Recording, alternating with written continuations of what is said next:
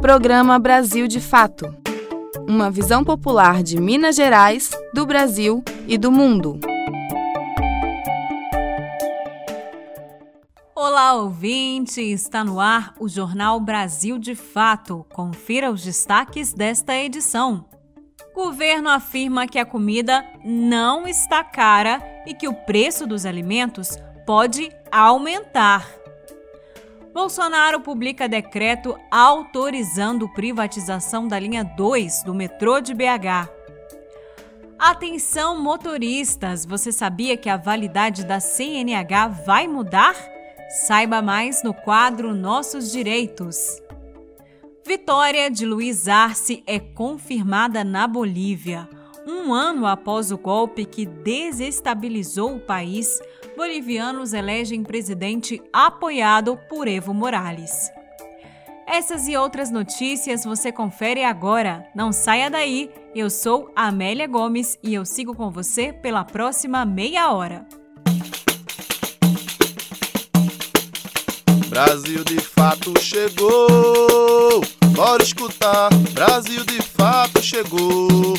O programa popular. Brasil de fato chegou.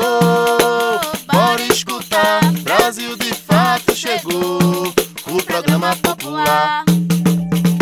O governo federal publicou nesta quarta-feira, dia 21, o decreto 10.525, que autoriza a abertura da linha 2 do metrô à iniciativa privada.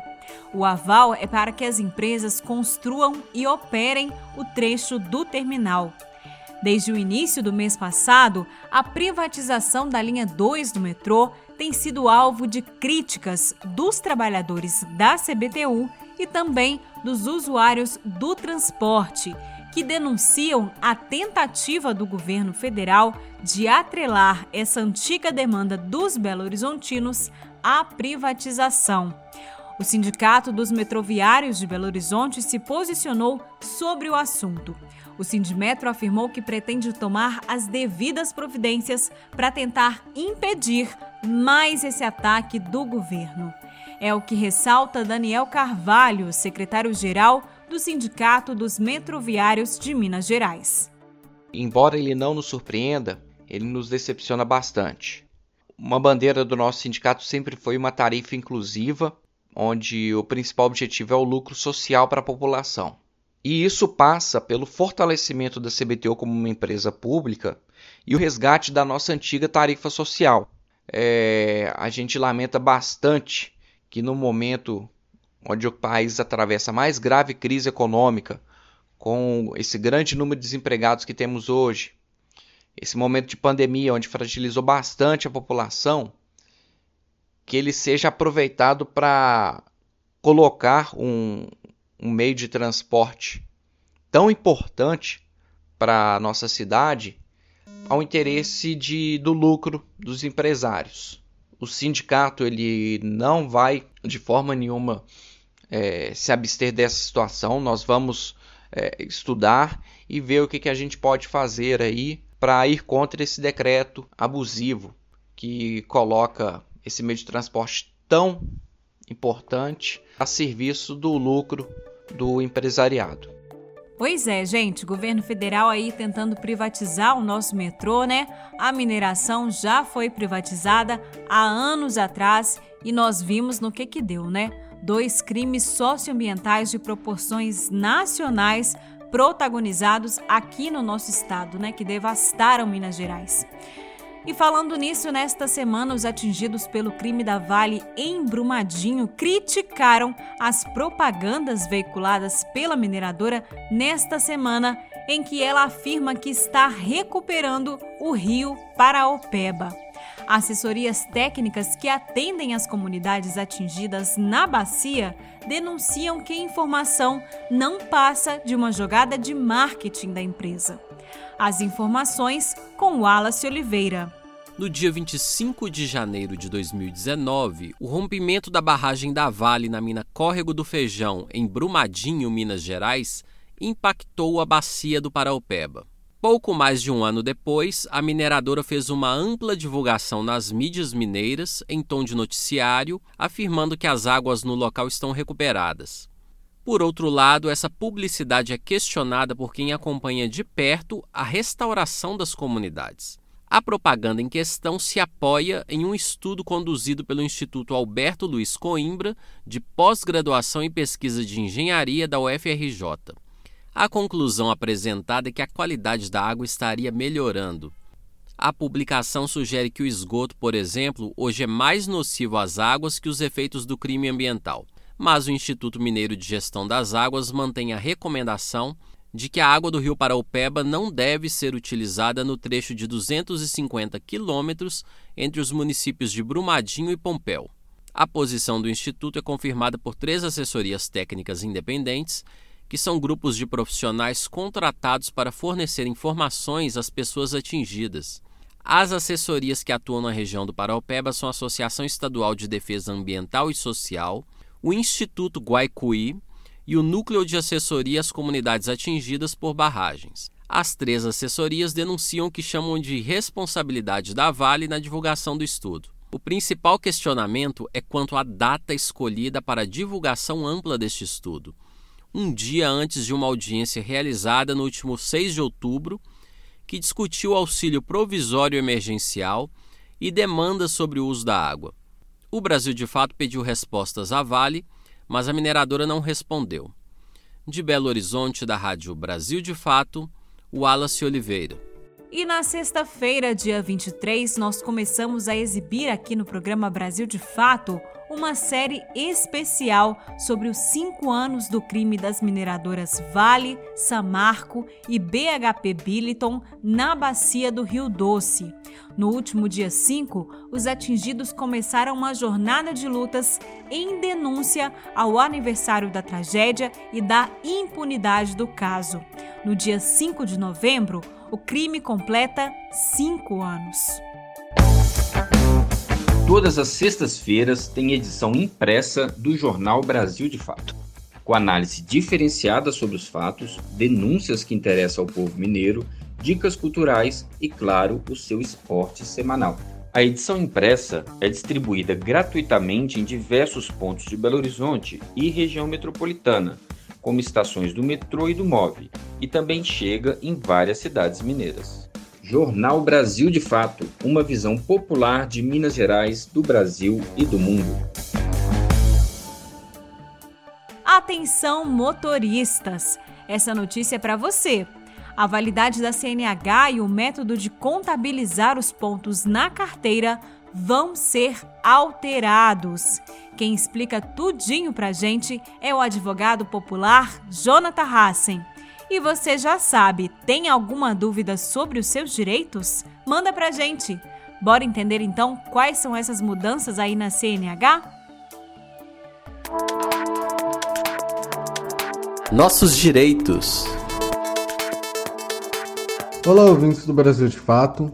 Fique ligado porque a validade e a pontuação da Carteira Nacional de Habilitação vai mudar foi sancionada uma nova lei que trouxe algumas mudanças para o Código de Trânsito Brasileiro, e dentre essas mudanças está a questão da validade da carteira nacional de habilitação e também as regras sobre pontuação. Pela regra atual, a CNH pode ser suspensa quando o condutor atingir 20 pontos em infrações de trânsito, mas pela nova lei, essa pontuação ela poderá chegar a 40 pontos de tolerância se o condutor não tiver nenhuma infração gravíssima, como por exemplo, dirigir sob influência de álcool ou sem a carteira ou com a carteira suspensa, a tolerância pode chegar a 30 pontos se ele tiver somente uma infração gravíssima, ou vai ser 20 pontos se tiver duas ou mais infrações gravíssimas. Sobre o prazo de validade da carteira, pela regra atual, a renovação é necessária a cada 5 anos para os condutores né, com até 65 anos de idade e de 3 em 3 anos né, para os maiores de 65 anos. Pela nova lei, a renovação da CNH vai ser necessária em 10 anos para condutores com menos de 50 anos, em 5 anos né, para condutores entre 50 e 70 anos e de 3 em 3 anos para os condutores a partir de 70 anos. Essas novas regras elas ainda não estão valendo. Elas vão entrar em vigor somente em 180 dias da publicação da lei. Ou seja, lá em abril de 2021 é que essas novas regras vão valer. Eu sou Jonathan Hassen, advogado popular. Se você tem alguma dúvida sobre algum direito, mande para a gente. Um abraço e até a próxima. E agora nós vamos falar sobre saúde, uma situação que é muito comum e que nesse momento de crise social, sanitária e econômica que nós enfrentamos, infelizmente, tem se tornado ainda mais rotineira. Como saber se eu estou ou não com depressão? A nossa enfermeira Sofia Barbosa tira essa dúvida no quadro Amiga da Saúde. Amiga da Saúde. Olá, ouvintes! Hoje quem nos enviou sua pergunta foi o Reinaldo Neves, que tem 30 anos e é contador. Ele perguntou o seguinte: Sinto muita tristeza, desânimo e sono. Será que estou com depressão? Devo procurar um psicólogo ou um psiquiatra? Bom, Reinaldo, olha, a tristeza, o desânimo né, e o sono excessivos, em geral, eles estão presentes na depressão. Mas ter esses sintomas não define né, que você esteja com depressão. Isso só pode ser feito por um profissional capacitado, que pode ser o psiquiatra, o psicólogo ou mesmo um médico generalista a partir de uma avaliação detalhada, né? É preciso ouvir você, saber o que está acontecendo para identificar, né? Qual é o problema. Mais do que ter um outro sintoma, o que vai definir realmente se há uma depressão é a intensidade que esses sintomas aparecem, o tempo, né, que eles estão presentes e o quanto que isso interfere na vida da pessoa. Existem outros problemas de saúde também que podem causar sintomas emocionais, fadiga, desânimo, por isso, talvez seja interessante, né, no seu caso, procurar primeiro um médico generalista para investigar o que está acontecendo, né? E daí, se houver realmente um quadro mais depressivo, o médico vai encaminhar para o especialista, se for necessário, né? O médico generalista também pode fazer tratamento de sintomas depressivos, né? Dependendo do grau em que essa, é, que essa doença está né, instalada, tá? No SUS, o melhor lugar para você procurar ajuda é o centro de saúde mais próximo da sua casa. Se você tem alguma dúvida sobre saúde e vida saudável, manda um zap para mim. O número é 31 98468 4731. Repetindo, 31 98468 4731. Eu sou Sofia Barbosa, um abraço e até a próxima.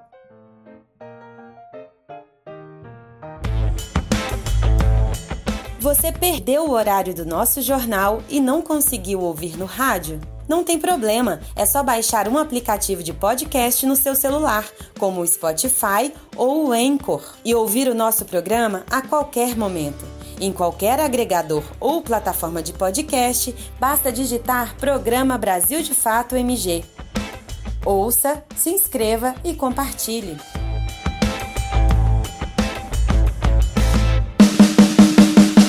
Cobertura Brasil de Fato, eleições 2020. O Brasil é um país racista. A gente sabe muito bem, né? E isso se reflete em diversos aspectos da nossa sociedade, na educação, na segurança pública e, inclusive, na política menos de 10% dos vereadores de todo o país se declaram negras ou negros. Para reverter esse quadro, mineiros organizaram uma plataforma que agrupa candidaturas negras em todo o estado. As informações com Larissa Costa. De acordo com dados da União Nacional dos Vereadores, existem mais de 57 mil cargos nas quase 6 mil câmaras municipais do Brasil. No entanto, a população negra não chega a 9% dos vereadores eleitos.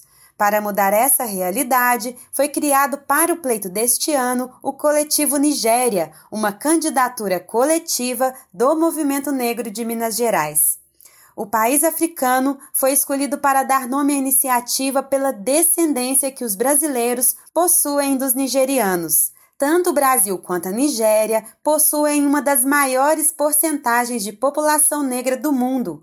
O candidato Alexandre Braga, que disputa uma cadeira na Câmara de Vereadores de Belo Horizonte pelo PCdoB, ressalta que só um projeto consistente e profundo pode mudar essa realidade.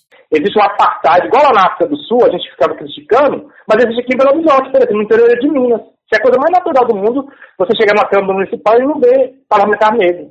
Você não vê, vai na prefeitura, você não vê, nunca viu uma mulher negra prefeita ou prefeito. Então, esse apartheid que a gente fica todo emocionado, ai, que África do Sul que não sei o quê, temos que ficar mesmo, mas aqui em Minas Gerais existe apartheid, é, esse apartheid separando brancos e negros nos espaços de poder. As propostas do coletivo estão enquadradas em 14 eixos, entre eles educação, saúde, mobilidade, esporte, cultura, direitos humanos, economia e segurança.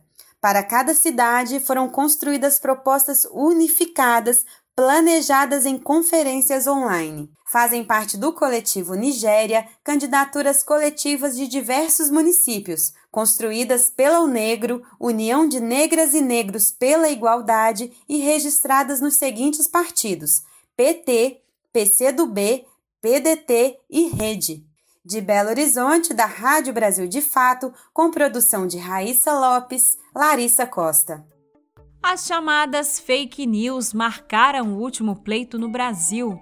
Neste ano, diante do isolamento social imposto pela pandemia, a internet será ainda mais fundamental para as campanhas eleitorais. Mas e o eleitor? Como conseguir escapar das notícias falsas e se informar verdadeiramente para conseguir escolher um candidato?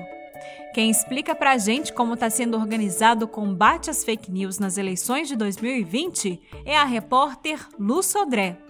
Com a proximidade das eleições, o Tribunal Superior Eleitoral tem divulgado amplamente plataformas desenvolvidas para que os eleitores possam denunciar notícias falsas e irregularidades na corrida eleitoral. Para impedir a divulgação das chamadas fake news por meio do disparo de mensagens em massa, o tribunal desenvolveu um canal de denúncia diretamente com o WhatsApp. Caso o eleitor identifique conteúdos suspeitos, é possível realizar a denúncia por meio do link criado exclusivamente para viabilizar uma investigação sobre a eventual violação. Pela primeira vez, o disparo de mensagens em massa foi expressamente proibido pela Justiça Eleitoral na norma sobre propaganda eleitoral. A prática ilegal foi patrocinada por empresários aliados de Bolsonaro nas últimas eleições presidenciais e é apontada como um dos fatores para sua chegada ao Planalto. O TSE julgações de partidos da oposição ao governo que acusam a chapa Bolsonaro-Mourão de ter se beneficiado a partir de mensagens com ataques a adversários, principalmente contra o PT. Segundo define a corte, o disparo em massa é um procedimento por meio do qual uma pessoa, uma empresa, um robô ou um grupo de pessoas envia uma mensagem para um grande número de pessoas ao mesmo tempo. O texto dessa mensagem é impessoal, podendo conter links e conteúdos suspeitos, alarmistas ou acusatórios. Além do link citado, os eleitores têm à disposição outros três meios para denunciar irregularidades, como as notícias falsas recebidas. As denúncias também podem ser registradas no aplicativo Pardal, que possibilita informar irregularidades da corrida eleitoral em tempo real e também podem ser encaminhadas ao Ministério Público Eleitoral e às ouvidorias da Justiça Eleitoral. Há ainda a possibilidade de manter contato direto com o TSE pelo WhatsApp para obter informações corretas e confiáveis sobre o pleito. Para isso, é necessário adicionar o número DDD 61 9637 1078 na lista de contatos do aplicativo WhatsApp. Os acessos disponíveis para a proposta estão na página tse.jus.br. Vale lembrar também que em outras redes sociais como TikTok, Twitter, Instagram e Facebook também é possível reportar conteúdos falsos e irregulares. De São Paulo, da Rádio Brasil de Fato, Lu Sudré. Todas as sextas-feiras tem edição impressa do jornal Brasil de Fato, com análise diferenciada sobre os fatos, denúncias que interessam ao povo mineiro, dicas culturais e, claro, o seu esporte semanal. A edição impressa é distribuída gratuitamente em diversos pontos de Belo Horizonte e região metropolitana, como estações do metrô e do MOVE, e também chega em várias cidades mineiras. Jornal Brasil de Fato, uma visão popular de Minas Gerais, do Brasil e do mundo. E para você que está achando um absurdo pagar 40, 30 reais em um pacote de 5 quilos de arroz, escuta essa. O governo de Jair Bolsonaro disse nesta semana que o preço da comida não tá caro, viu? Você tá achando caro, tá enganado, porque o governo federal falou que não tá caro. E pasmem, de acordo com o Ministério da Agricultura, os alimentos podem aumentar ainda mais. Agora, ao contrário do que o governo diz, o Diese comprovou que somente em setembro, no mês passado, a cesta básica aumentou cerca de 20%. Mais informações na reportagem de Caroline Oliveira. No último mês, a cesta básica ficou quase 10% mais cara em algumas capitais, como Florianópolis.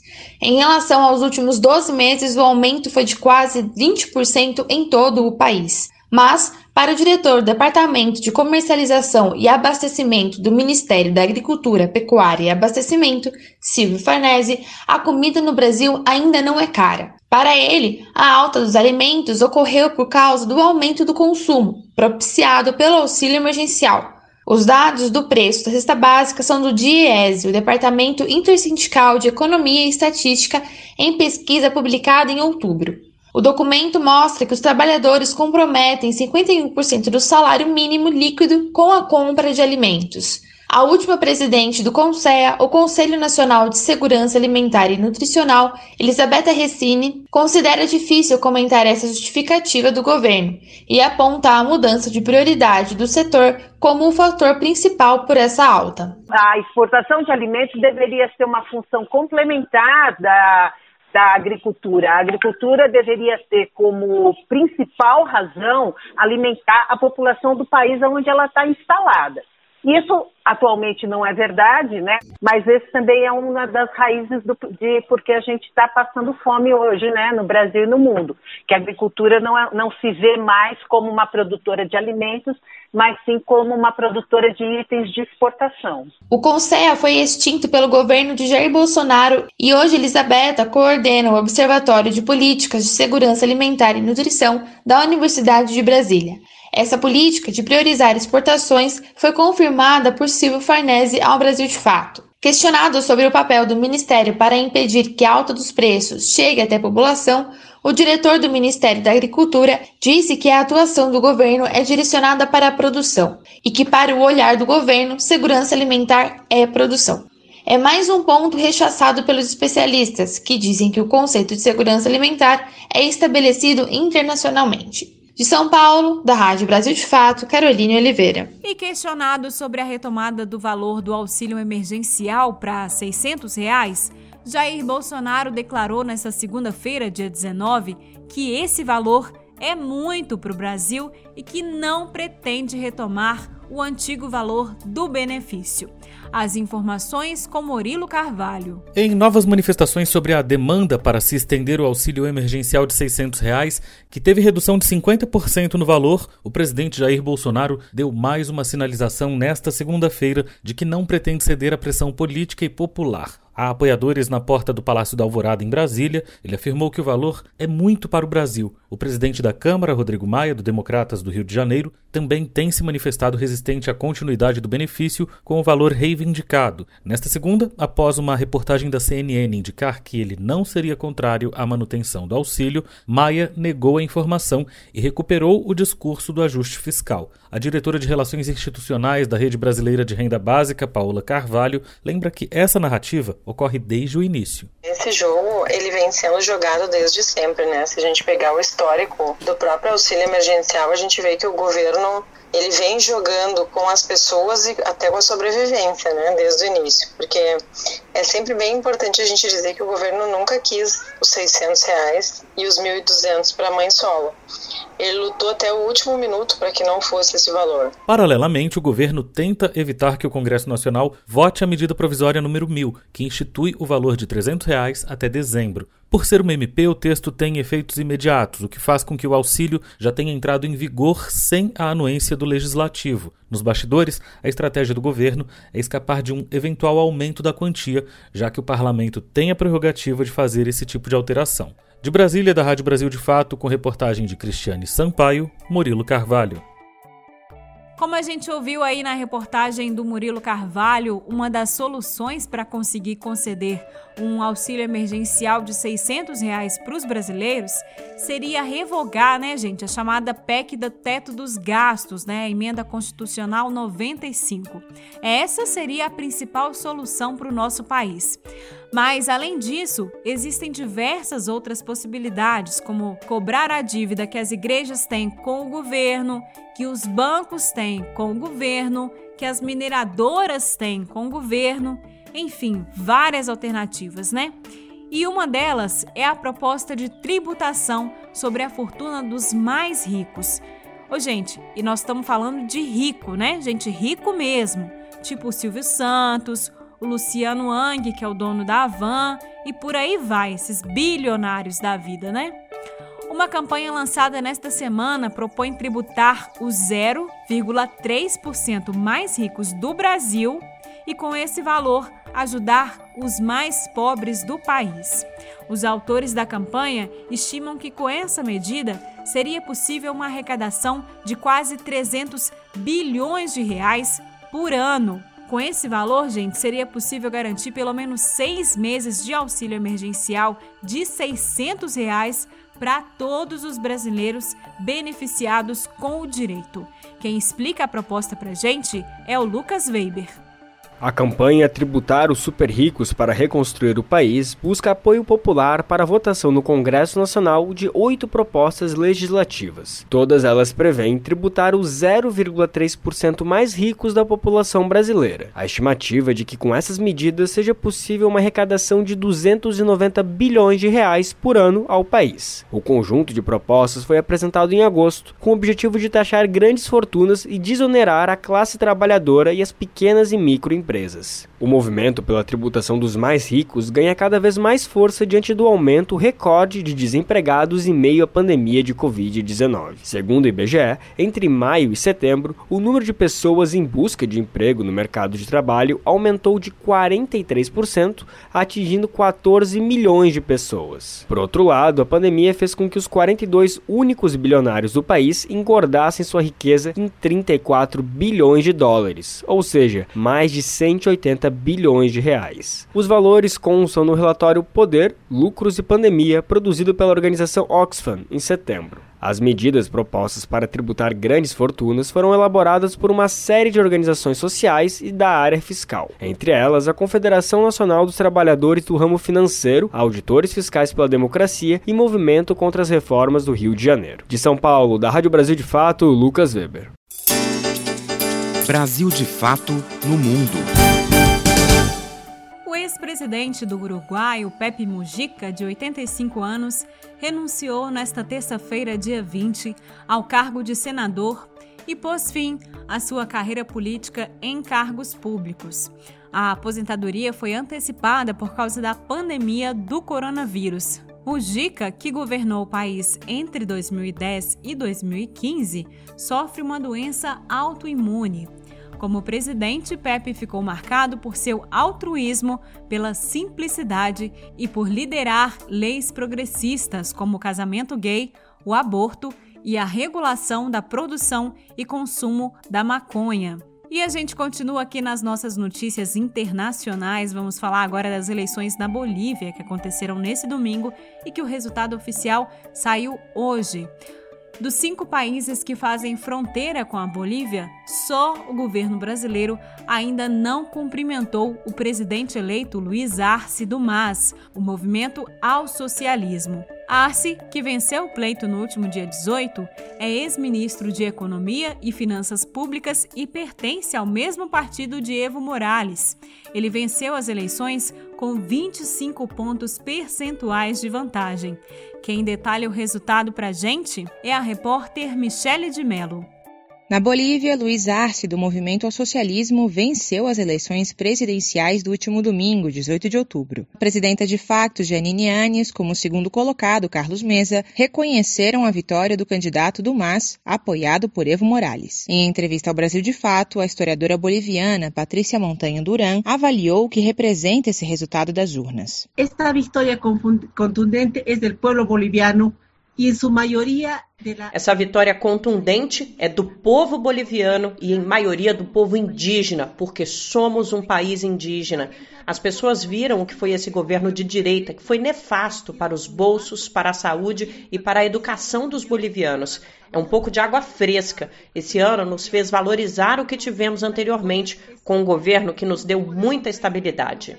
Este ano nos hecho valorar lo que hemos tenido anteriormente con un gobierno que nos ha dado mucha estabilidad en Bolivia. Até o secretário-geral da Organização dos Estados Americanos, Luiz Almagro, felicitou o Arce. Há exatamente um ano, nas eleições de 20 de outubro de 2019, a UE acusou manipulação do resultado, que também havia dado vitória a Evo Morales no primeiro turno.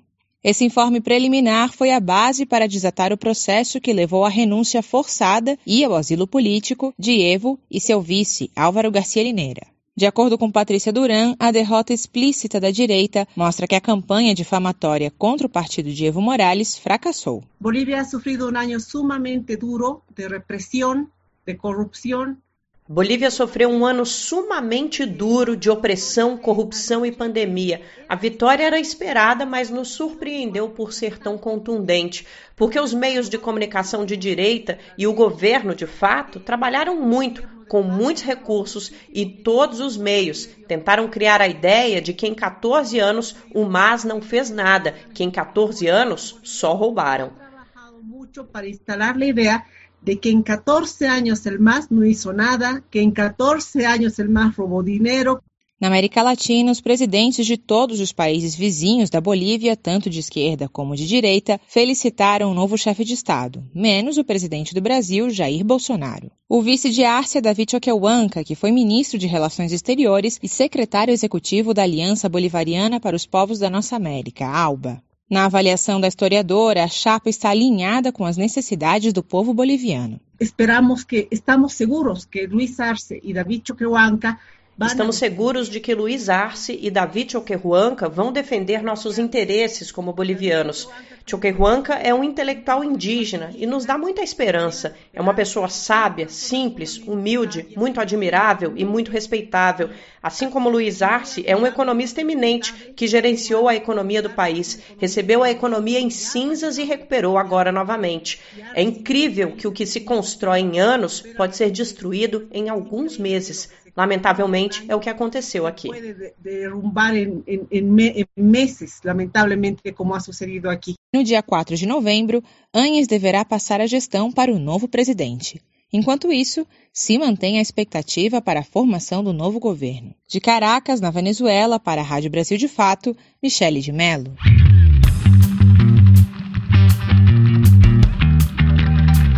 Resenha Esportiva.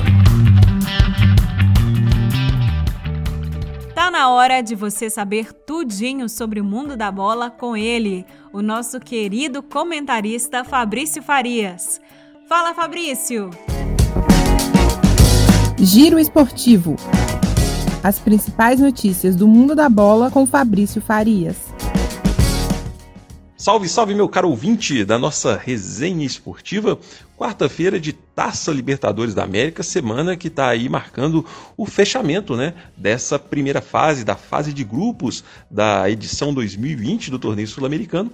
E as duas equipes né, que entram em campo nessa noite de quarta-feira têm aí como perspectiva melhorar a sua posição na tabela, já que a classificação mesmo para as oitavas de final já está mais do que garantida. O Flamengo recebe o Atlético Júnior de Barranquilha, da Colômbia, no Maracanã, às nove e meia da noite, buscando aí superar aí os 12 pontos, chegar aos 15 com mais uma vitória para poder subir aí na classificação geral. O Palmeiras, no mesmo horário, né, em São Paulo, no Allianz Parque, recebe os argentinos do Tigre. Palmeiras com 13 pontos, com chances de ser a melhor campanha da competição, melhor campanha aí que tem o Santos, né, como seu representante, que ontem venceu os argentinos do Defensa e Justiça e chegou aí aos 16 pontos. O Palmeiras então pode chegar aos mesmos 16 pontos caso vença a sua partida e também aí, né, quem sabe nos critérios de desempate chegar aí a primeira colocação geral do torneio sul-americano. O torneio, né, da Libertadores vai chegar ao fim amanhã, né? A quinta-feira Fecha então a sexta rodada de todos os grupos e teremos aí mais dois brasileiros em campo. O Grêmio, às nove e meia da noite em Porto Alegre, recebe o América de Cali, enquanto no mesmo horário os rivais, né, os colorados do Internacional, vão ao Chile visitar a equipe da Universidade Católica. É isso por hoje, meio de semana de Taça Libertadores da América, torneio sul-americano. Vamos ver aí como é que vai ficar essa classificação geral e ver em qual condição as equipes brasileiras vão seguir no torneio, tentando aí, né, manter o título da competição aqui no Brasil, já que o Flamengo, que busca aí o bicampeonato, é o atual campeão.